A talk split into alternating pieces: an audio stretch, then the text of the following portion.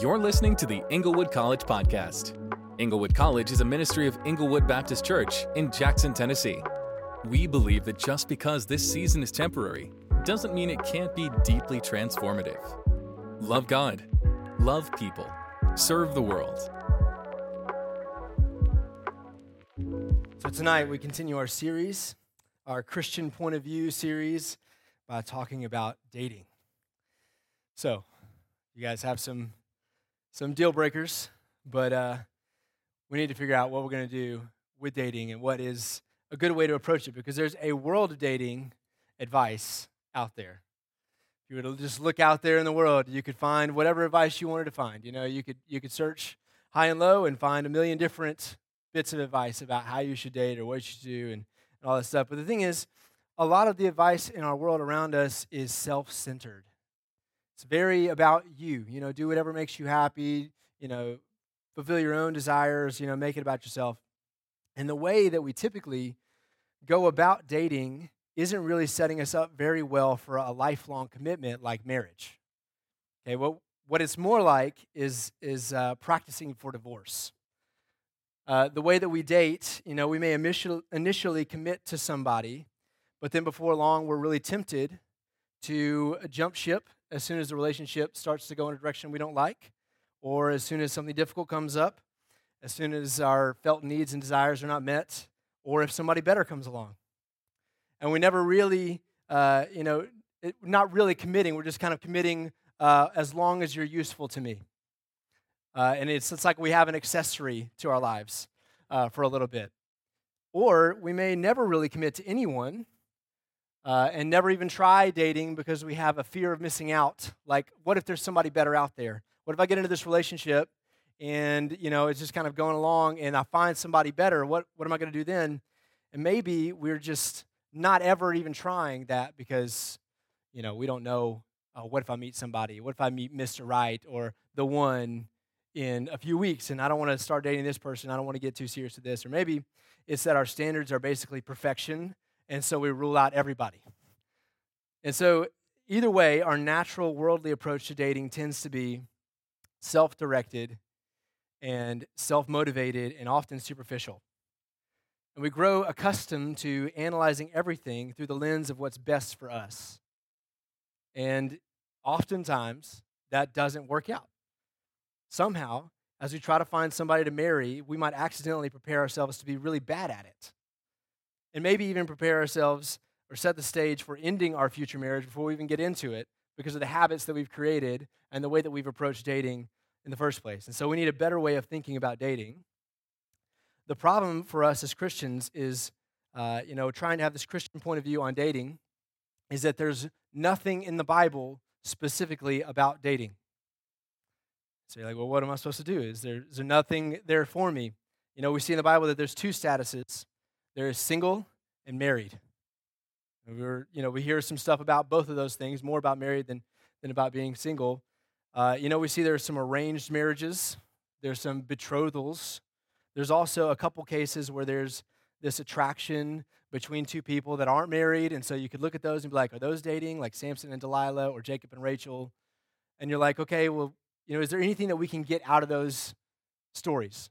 But the point is, those, those are not prescriptive stories to tell us how to approach dating. They're just stories of things that happened.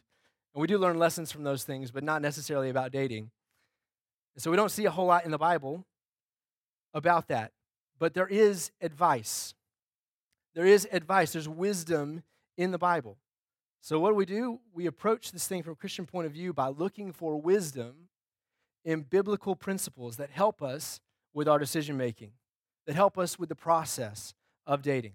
And there's plenty of wisdom in the Bible that can be applied. You know, for one, you know, we know things about marriage. And if dating, I think we'd all admit, like, dating is a way to try to find somebody to marry. You know, it, it, that's kind of the end goal for a lot of us. You get into a dating relationship where you look for one because you want to get married at some point in the future. You know, and we've got to think about God's design for marriage if that's going to be the case. I'm looking for marriage eventually. That's why I'm heading into a dating relationship. Um, especially at this stage in your life because you are actually at an age where you could get married. You know people who are married who are about your age. You know people uh, who are married, um, you know, just beyond you. And so you're in that stage. So you got to be thinking in these terms of like, okay, God does tell us some things about marriage. What does He tell us? What's the goal of marriage? What is a husband and a wife supposed to be in marriage? And if you were in chapel today at Union, you already heard some of this. You know, you heard some of, the, some of these things about what the goal of marriage is and, and what a husband and wife is supposed to be. And we need to let that fact that we're dating with godly marriages in mind. By the way, we're not going to spend a lot of time talking about marriage in here. We're literally going to talk about this stage where you're at right now. But thinking those terms, if I'm if I'm looking toward marriage and I want a godly marriage, how do I get there? What kind of dating is going to have to take place? So dating with marriage in mind is going to have to change the way we view the process of dating. So dating, if you're looking toward marriage, you got to think dating is a process of evaluating one another and even ourselves to see if we might enter into marriage with this other person. So, dating can't be anything other than this. If we're looking and saying, I want a godly marriage in the future, you know, and you're saying, well, I want to, I want to date somebody, I've got some interest in somebody. If, you if you know that dating is going to lead toward marriage and that's where you want to get to, then you shouldn't date unless you see it as the process of evaluating one another about whether or not you would be able to commit to one another lifelong. And so it's that process of evaluation. So you're not dating just to date or to have fun or to have somebody to hang out with. You're dating with something else in mind. You know, we, sh- we should be looking for somebody to date that we might actually want to marry and go through the process of dating them to figure out if we could commit to one another for life. So if you know right away that that person you're interested in, for whatever reason, is not somebody that you'd like to marry, or they're not even headed in the direction of somebody you, you might like to marry, then why would you date them? It doesn't make a whole lot of sense.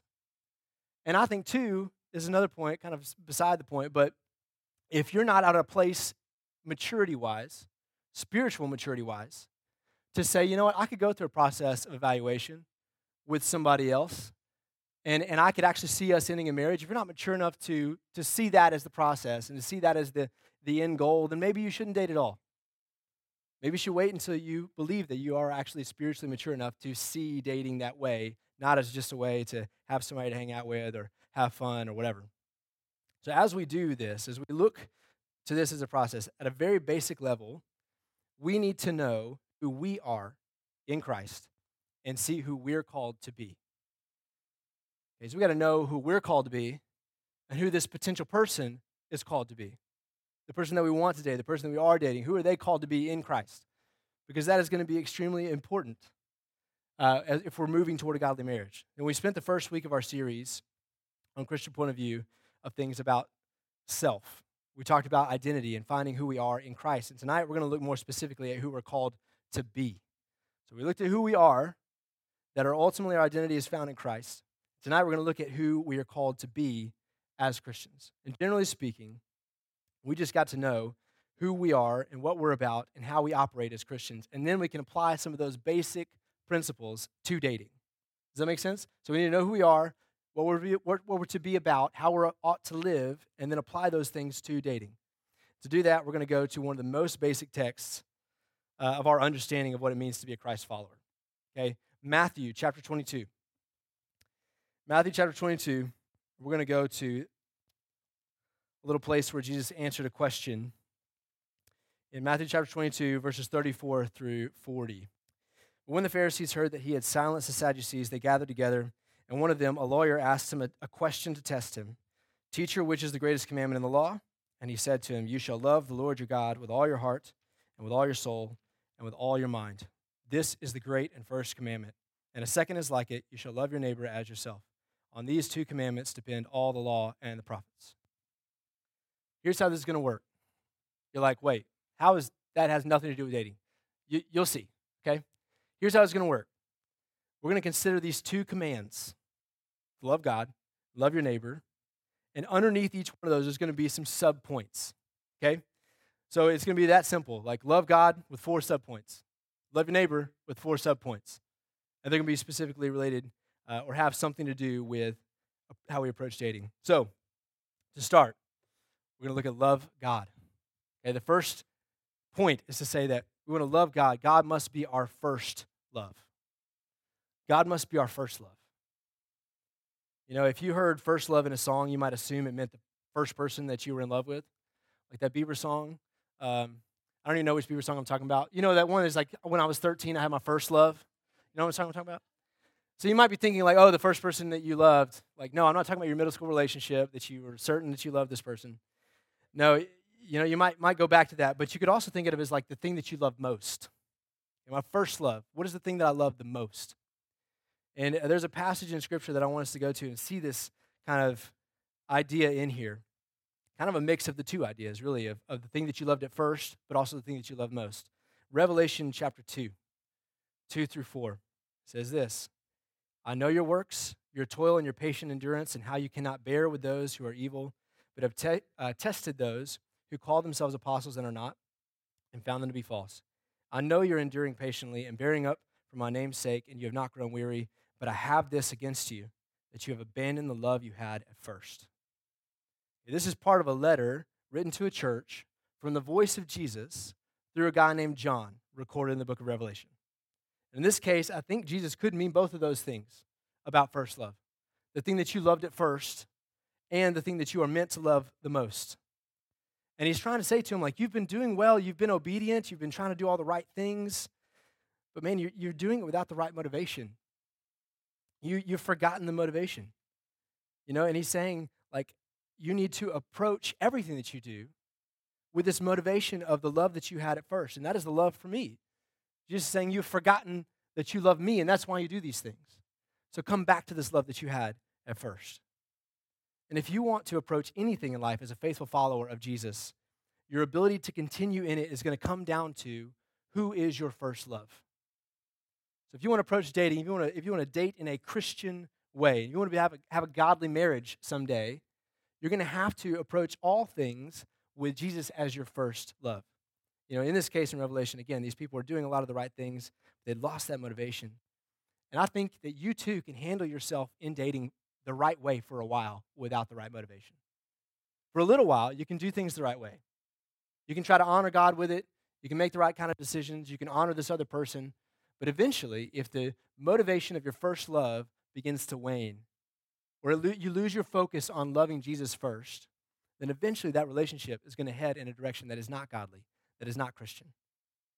And so I, am trying to say, like, if you want to have a right attitude and right action in relationship, it can only survive so long without the fuel of the right motivation. And the right motivation being that we are to love God first with our whole selves heart, soul, mind the entirety of ourselves are meant to be about loving God first. And there are going to be times when doing that is, is doing what is right and what's good in a relationship is going to be difficult. You know, keeping boundaries physically, having hard conversations, being honest and open in communication with each other, forgiving wrongs done. You know, there's going to be a lot of hard times. And if you don't have a sincere love of God in you to drive you to do what is right and to obey and to love your neighbor well, you're going to struggle. And here's the second point we should only date others who share our first love. God is to be our first love as Christians. And we should only date other people who share that first love. You may have heard uh, the verse 2 Corinthians 6.14. It says, Do not be unequally yoked with unbelievers. For what partnership is righteousness with lawlessness, or what fellowship is light with darkness? It's just this point of like, I shouldn't try to walk through life with somebody who is going in a different direction than me or is worshiping something other than the God that I worship. And somebody can say, Oh, I'm a Christian. You know, yeah, yeah, I love Jesus. Yeah, I, I got saved when I was, you know, 12 and got baptized. And but man, if you don't see any fruit in their life, if they're headed a different direction than you, and you're really trying to pursue Jesus, it's going to be hard to walk that road of following Jesus. And this is a honestly a repeated theme throughout the Old Testament. God kept telling his people, do not intermarry with these other people groups. And it wasn't about ethnicity, so much as it was about worship. He said, if you go marry with these other people, these other people around you, if you go marry with them, you're going to end up worshiping their gods. And he said, you may do fine for a while, for a little while. You may think, oh, well, I'll bring them in with me, you know, missionary dating or whatever. Like, I'll get them to love my God. But eventually, you're going to pull each other in different directions. And he's saying, like, to these people in the Old Testament, he's saying to us, if you if you intermarry or you try to date and have a relationship that's moving toward marriage with somebody who does not love God the way that you love God, then you're going to struggle. He's saying, I don't want you to get caught up in that. I don't want you to, to lose your way in worshiping me, in loving me. And, the, and this is what we've been told in the New Testament. Don't be unequally yoked because you're headed in different directions. You know, if you're trying to walk with Jesus and the person you want to date or the person you're currently dating is not, you can't join yourself to that person because it will literally be like you are going in different directions and pulling each other apart, and you'll eventually both compromise. They'll end up not being happy because they got to do church things or Jesus things with you, and you won't be happy because they don't really love Jesus the way that you love them. and eventually you'll end up compromising, and both of you will be disappointed. And if your highest motivation is love for God, I promise you that if you try to live that, you know, if you try to live that way and date somebody who's not headed in that direction with you, it's only going to lead to disappointment. And that's why it makes sense to find somebody who shares the same first love as you, that love being for God. Okay, a third thing under this love God, and understand that no one and nothing but God can be the source of our identity, value, and purpose. no one but no one and nothing but God can be the source of our identity, value, and purpose. You know, a few weeks ago, like I said, we talked about self. We said from a Christian point of view, our life and identity and self is found ultimately in our union with Jesus. That's where it's all rooted for us. And we read in Colossians 3 3 and 4, where it says, For you have died, and your life is hidden with Christ in God. When Christ, who is your life, appears, then you will also appear with him in glory. Now that you are, as a Christian, united with Jesus, he is your life. He is the source of real life in you. And if you try to do anything away and apart from him, it doesn't have the same fullness, it doesn't have the same energy, it doesn't have the same vitality. He is your life. He is the one that is your core identity now, this in Christness that is yours. And He fills your life with value and purpose and meaning. It's His love that sustains you, it's His spirit that guides you, it's His spirit that fills you up and transforms you and brings you joy and grace and peace. And this kind of relationship where you're connected to Jesus so closely, He is, His life is your life. And His love becomes your motivation. And His glory that, eh, that we will share with Him for all of eternity, eh, eternity, that becomes our greatest purpose. So when I'm in Christ, His life is my life. His glory is what I'm after. That's my purpose and my value. Uh, and and my, his love for me is my motivation.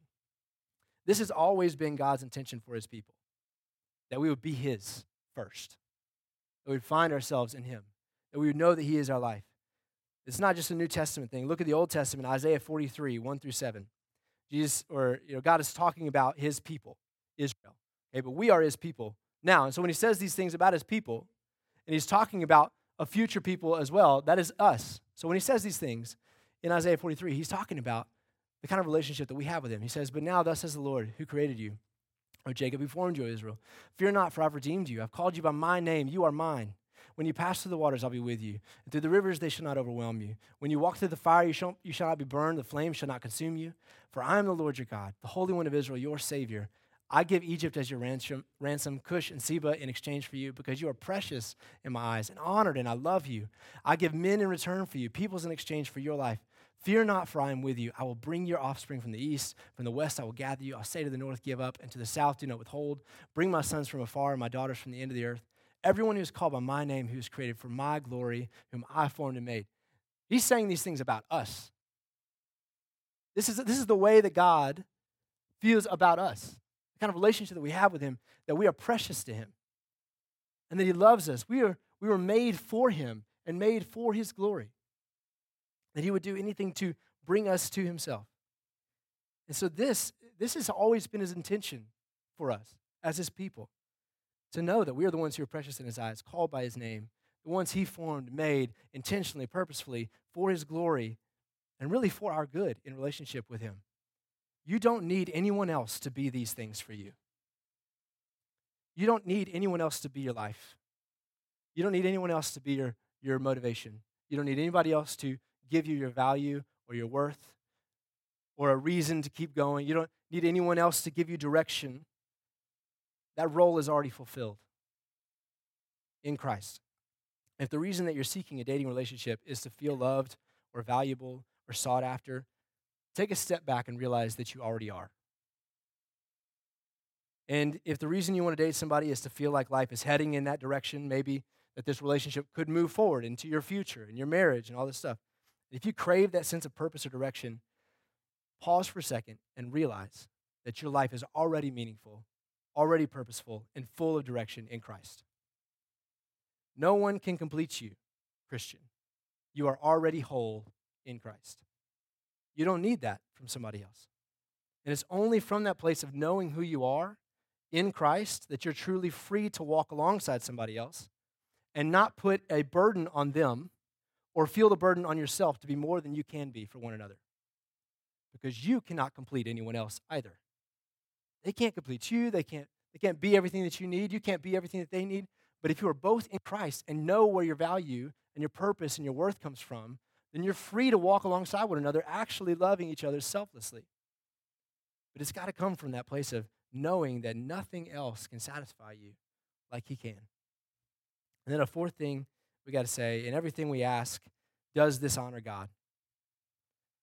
Does this honor God? You know, a couple weeks ago when we were talking about our bodies, we read the verse 1 Corinthians 10:31 says, "So whether you eat or drink or whatever you do, do all to the glory of God." Yeah, that verse is specifically written about decisions about what a person would eat or drink because it's kind of in a passage where he's talking about that food offered to idols and things like that. But this is a bedrock principle that Paul finishes a chapter's long monologue with. He spends all this time talking about whether or not they should eat or drink. And then he finishes with this verse do all to the glory of God. He says, Look, at the end of the day, your decision about what you should do in this or any situation is this everything you do should be for the glory of God. And if you cannot do what you're going to do for the glory of God, then you should not do it. So you got you to say like when I'm facing this decision on what to do or not to do, or what to pursue or not to pursue, if if I should go after this relationship, if I should be dating this person, if I should pursue marriage with this person, and I can't do that in a way that honors God, then I shouldn't do it. So ask yourself like will this bring honor and glory to God? Can it possibly? Will it probably? Is there any way that I could step into this or participate in this relationship and actually glorify God in it? If not, or if not right now, then don't because God is your first love. And, and you're called to love Him with your whole self. Man, He's loved us in such a way that makes this possible. He's loved us in such a way that does drive us to want to love Him in return. Can we pause for a second and consider His love? Remind ourselves of something. 1 John 4 9 and 10 says this In this is the love of God was made manifest among us, that God sent His only Son into the world, so we might live through Him. In this is love, not that we have loved God, but that He loved us and sent His Son to be the propitiation for our sins. Jesus Christ coming into the world to save us from our sins. That is love. When we were still sinners, Christ died for us. And He says, Whoever will call upon my name can be saved. You can be forgiven of your sins. You can be made right with God, be reconciled to the Creator God who made you. All because God Himself came lived a sinless life and died a sacrificial death for us, and then rose from the grave, and now he's alive to offer us this opportunity to know him. That is why we, you know, this, this kind of love that we've experienced with him is why we love him in return. That's our motivation. That is everything to us. If it's not everything to you, you probably need to consider do I know God? Do I know God? Do, do I love him in this way? Have I recognized his love for me? And if not, man, we can we can talk about that. We can, we can seek God. We, and, and when he says, like, you seek me, you'll find me. Knock and the door will be open. Ask and you'll receive. We have the opportunity to know God right now. And, and the thing is, like, if you do know him already, you are so precious in his eyes. He loves you so much. And because he's loved us in this way, we also ought to love one another. That's what the next verse says. 1 John 4 11 says, Beloved, if God so loved us, we also ought to love one another. So here we are. Love neighbor. We've loved God, and now love neighbor. And the first kind of subpoint under love neighbor in every relationship, we ask, does this relationship and my actions and attitude in it honor this person? So not only do we want to honor God, but we're called to honor one another. That's part of what it means to love our neighbor. You know, we just said that we want to do whatever we're going to do in a way that honors God.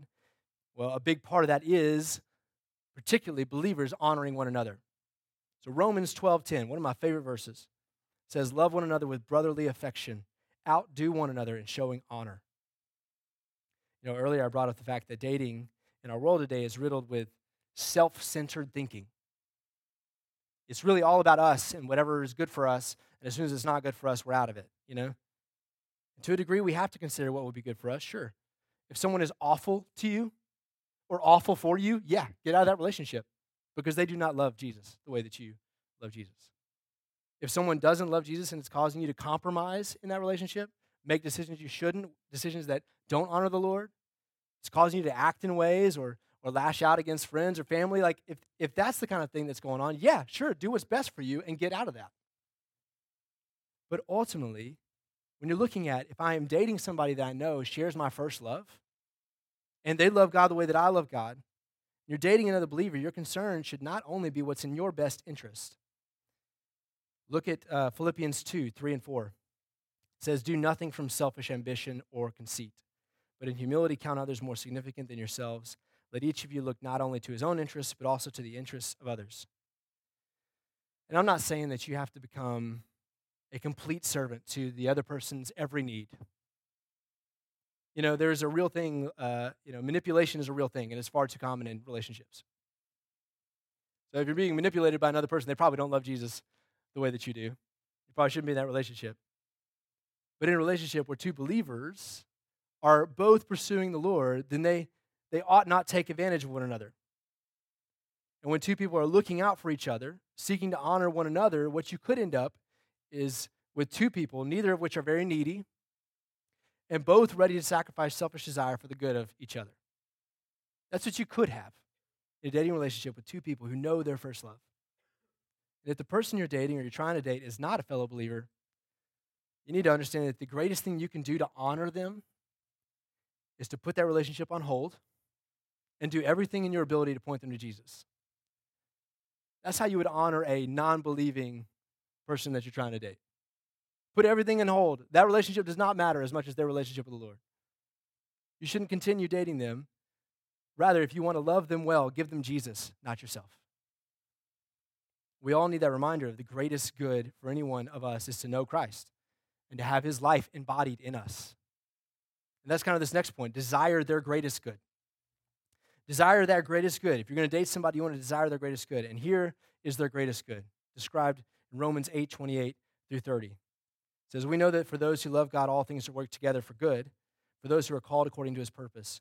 For those whom he foreknew, he also predestined to be conformed to the image of his Son, in order that he might be the firstborn among many brothers. And those whom he predestined, he also called. And those whom he called, he also justified. Those whom he justified, he also glorified. We often read this verse and we're like, okay, God's going to work out all things together for good for me. Do you understand what the good is? The good is listed in the verse. If you go down a little further, the best thing for you is to be conformed into the image of his son. That is the good that he is working toward. So if you're like, hey, God, you're not working everything out together for my good because these bad things are happening, maybe he's using the bad things to conform you into the image of his son, to make you more and more like Jesus, to see Jesus' life lived out and displayed in you. Maybe that is what he's after.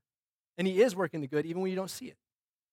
So, every one of our greatest good as a Christian is to grow in Christ likeness. And that should change the way we approach one another if we really want to love each other as our neighbor. And we should want our interactions with these other people to be less about what we get out of it, instead, about pointing them to Christ and hoping that they live in the identity that they have in Christ. That should be the goal of two Christian believers walking in a relationship together, trying to evaluate should I marry this person? Or even if you're thinking about, should I even date this person? You got to be looking and saying, look, I want to make sure that the way that we date, the way that we handle this relationship, is that you live out your identity in Christ, that his life is evident in you, rather than me trying to ser- serve my own purposes or just trying to serve collectively our two purposes together until those don't mesh anymore. You know, you want to help them to glorify God in their lives and enjoy living in their identity and purpose. And often in dating relationships, one of the major issues that comes up is physical boundaries, sexual sin in dating relationships. It's, it's like a standard issue thing that people want to talk about. I, I, we have this thing, you know, our relationship's going great, but we, there's this one thing that we're struggling with. Like you automatically know what one thing they're struggling with. And it's sad that, that that's the case. And, and we say we love people, we say we love this other person, and we feel so strongly about them that we want to express our care physically. Oh, I care about them so much that I can't hardly help myself because I care about them so much. But we know from Scripture that the only place where sexual acts have a right to be is in marriage. And so we say we love each other and, and we recognize, oh, the greatest good is for them to walk in Christ and to know their identity in Christ. And yet, we blame our love or, or such deep care for, for each other for, you know, our, our sin. And I say, like, if you're dating somebody and you're struggling with these things, love that person enough not to drag them into sin. To know what is sin and, and be able to set physical boundaries for yourselves to help each other live in obedience. Because your first love is not each other, it's God, and He's called you to live uh, in a way that He's designed for you to live. And yes, someday, when you are married in that committed relationship, you can enjoy those things, and God has made them for good. It's not that they're bad things in and of themselves, it's that you want to walk in obedience right now, so that you set good habits of walking obedience together, so that ultimately, if you do get married, then you don't have anything to feel shame about. And that you've already set a precedent of walking in Christ together and obedience together, seeking each other's greatest good. And on the subject of that, you know, that whole like idea of physicality and dating relationships between believers, here's an interesting one. Third point, see every believer as your brother or sister in Christ. See every believer as your brother or sister in Christ. 1 Timothy 5, 1 and 2. Paul talking to Timothy, he says, Do not rebuke an older man, but encourage him as you would a father, younger men as brothers, older women as mothers, younger women as sisters in all purity. As believers, every other believer is your brother or sister in Christ. Now, what would you do with your brother and sister? Physically speaking, we don't do physical signs of affection with our siblings. Right? That just would be strange. It'd be weird, right? And I know dating is different. Okay, I get it. Look, you're like, okay, well, this that's that's my, not really my brother and my sister. Like, okay, that's you know, it's different, right? Sure, yeah. But is it? That much different. I mean, yes, they're not our biological siblings, but man, we need to rethink the way we're viewing other believers. We need to rethink the way we're viewing these people that we want to date. They're not just some person that we can, you know, like hang out with and enjoy or whatever, and like, uh, you know, they meet or satisfy our desires and um, you know, we have this relationship and it's fun and everybody like we're a unit and all this stuff. Like it's not just you dating another person. You're you're dating a sister in Christ or you're dating a brother in Christ. They're in the family. And God loves them the same way that he loves you. And you got to you got to consider these things. And along with that, we need to as a fourth thing see every person see every person with God-like eyes. If you're not dating somebody right now, you look around and you're like, I don't know, there's some people I would date. I would date them if they gave me a chance. You know, like you look around and you're like looking at people as someone you could date. We need to see every single person, whether they're believer or not, with God like eyes. And here's what he says in a few places in Scripture. 1 Samuel 16 7. But the Lord said to Samuel, Do not look on his appearance or on the height of his stature, because I've rejected him. Talking about Saul. We're talking about um, David's older brother. For the Lord sees not as man sees. Man looks on the outward appearance, but the Lord looks on the heart. And Proverbs 31 30 says, Charm is deceitful and beauty is vain, but a woman who fears the Lord is to be praised. 2 Corinthians 5:16 says, "From now on therefore we regard no one according to the flesh. Even though we once regarded Christ according to the flesh, we regard him thus no longer." In Christ, we should have a new set of eyes to look at others. I'm not just looking at other people like, oh, I'm attracted to them. I'm physically attracted to them. I want to date them for no other reason than I like the way that they look. Or I don't want to date that person because I don't like the way that they look. Like how, how shallow does it sound when we say that? But in reality, that's the way we often start dating relationships. Oh, I just like the way that they look, so I'd like to date them. Is that the best approach? No, that's the right answer. No, it's not the best approach. We want to see people with God like eyes. We've grown accustomed to attaching somebody's potential value to us. Imagine how selfish that sounds, right? We've become accustomed to attach somebody's potential value to us, especially as somebody we might want to date or marry. We've, we've lowered it to just their appearance, at least initially. And this should not be so. If anyone, believers should be able to see with different eyes to see that beauty and value isn't just in the appearance. It's far more than that. We know this from our experience. We really do. You know some people who are just like naturally beautiful people, but they have an awful attitude.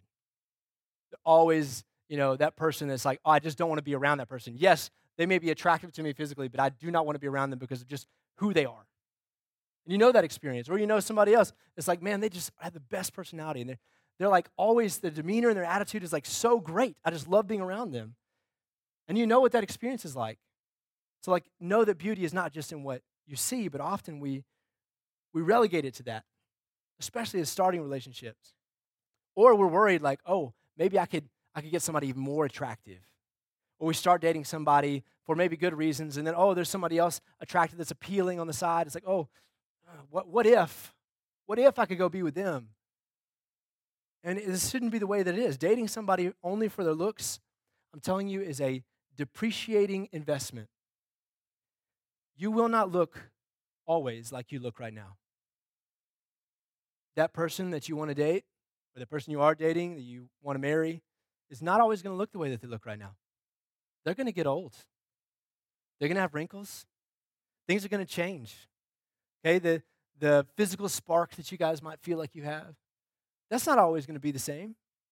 When you get into marriage, like if you're saying, I want to marry somebody that I just think is really attractive, telling you, it's gonna, that's going to fall apart on you. And then what do you have? I'm not saying that physical attraction isn't part of it or something that you should consider. If you find someone repulsive, you know, that's probably, that's probably on you, to be honest. That's probably a hard issue for you. God, God don't make repulsive people. God sees every person and sees their beauty. God made every person the way that He made them on purpose with great intentionality. So if you look on somebody else and you say, There's no way I could ever date them, that's probably on you. That's probably a hard issue in yourself. You're not looking with God eyes yet. Okay, so understand this. It, it's, yes, a part of it. Physical attraction is part of it, but it's, it's the tiniest little part. There's so many other things you need to be looking for in a spouse and in somebody you want to date. Particularly, do they share the same first love as me? Part of loving our neighbors in general and loving that one person specifically is going to be being able to see more than what meets the eyes. Now, to get practical, from what we talked about tonight. If you're single, grow into who you already are spiritually. You are made in the image of Christ, you're being renewed in the image of Christ. Grow into that. Follow Christ, be Christ like. Be the person that somebody else is going to want to date. Not for the sake of getting somebody to date you, but for the sake of growing in Christ, so that ultimately you find somebody else who's also doing that, and you can walk in that road together. And if you're single, don't date just to date. Date with a purpose, with marriage in mind. You're old enough to know Am I mature? Can I handle being in a dating relationship and actually be looking toward marriage in it? And don't be too selective with the wrong criteria. Now, if you're dating, seek the other person's interests over your own when it comes to that relationship. Point them to Christ. Communicate well. Honor them. Do whatever it takes to honor them in a, in a way of honoring Christ. I want to honor them because I want to honor Christ, because He is my first love. And please, if you're dating, do not act married yet. You have no claim over that person, and they have no claim over you. Until you say, I do, and you commit and make a covenant relationship before the Lord and before witnesses, you do not own one another. Okay, so if you're in a relationship that is not good, and the other person is not following Christ, and refuses to, then don't be in that relationship. You don't have to stay there. Do not dishonor one another and the Lord by doing physically what should only be done in marriage. Don't act married yet. You don't have the responsibilities of marriage, so don't act like you have the privileges of marriage. And really use this opportunity that you have at this stage in the relationship to evaluate the other person. Consider in your mind what makes a good husband, what makes a good wife, and whether or not this person can fit those qualities whether or not you can see them growing into those things. Consider how this person that you're dating loves the Lord. Do they love Him? Are they growing? Can you see the fruit of the Spirit in them? Do they love the Lord? Do they love other people? Consider well how they serve other people. How selfish are they? Because they're selfish with other people, eventually they're going to be selfish with you. Or maybe they're already being selfish with you and you're blind to it. So consider these things. Let the process of evaluation go on as a process of evaluation. Not so hung up on it like it's, it's the, la- the worst thing in the world for that relationship to end.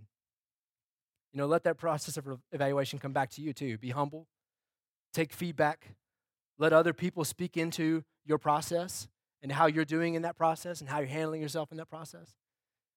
Be humble, learn about yourself, be sanctified, and look to Christ ultimately first. And if you're engaged, a lot of the same things we said about dating could apply to you.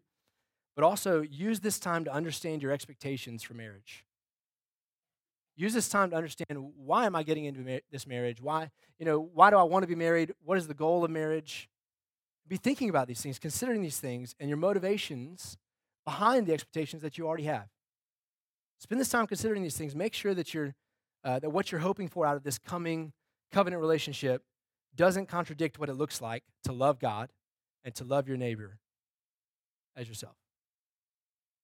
Now, there's a good chance that any track record of relationships that you have up to this point has not been perfect. Some of you are like, I've never been in a relationship. Great. That's awesome. But if you haven't been in a relationship, I guarantee you it wasn't perfect. That's why you're not still in it. Or maybe you're in a relationship, but you do have some things in a track record back in the day that you regret. Almost for all of us, if you've been in a relationship at all, there, you look back and see things that you regret. There are moments and there are attitudes that, that you wish you could take back, actions, words, things that you said, things that you wish you could change. There may be whole relationships that you wish you had avoided.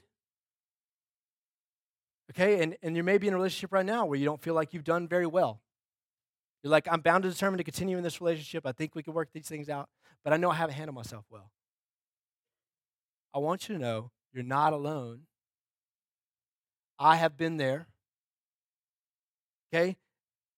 And here's the thing God is not done with you.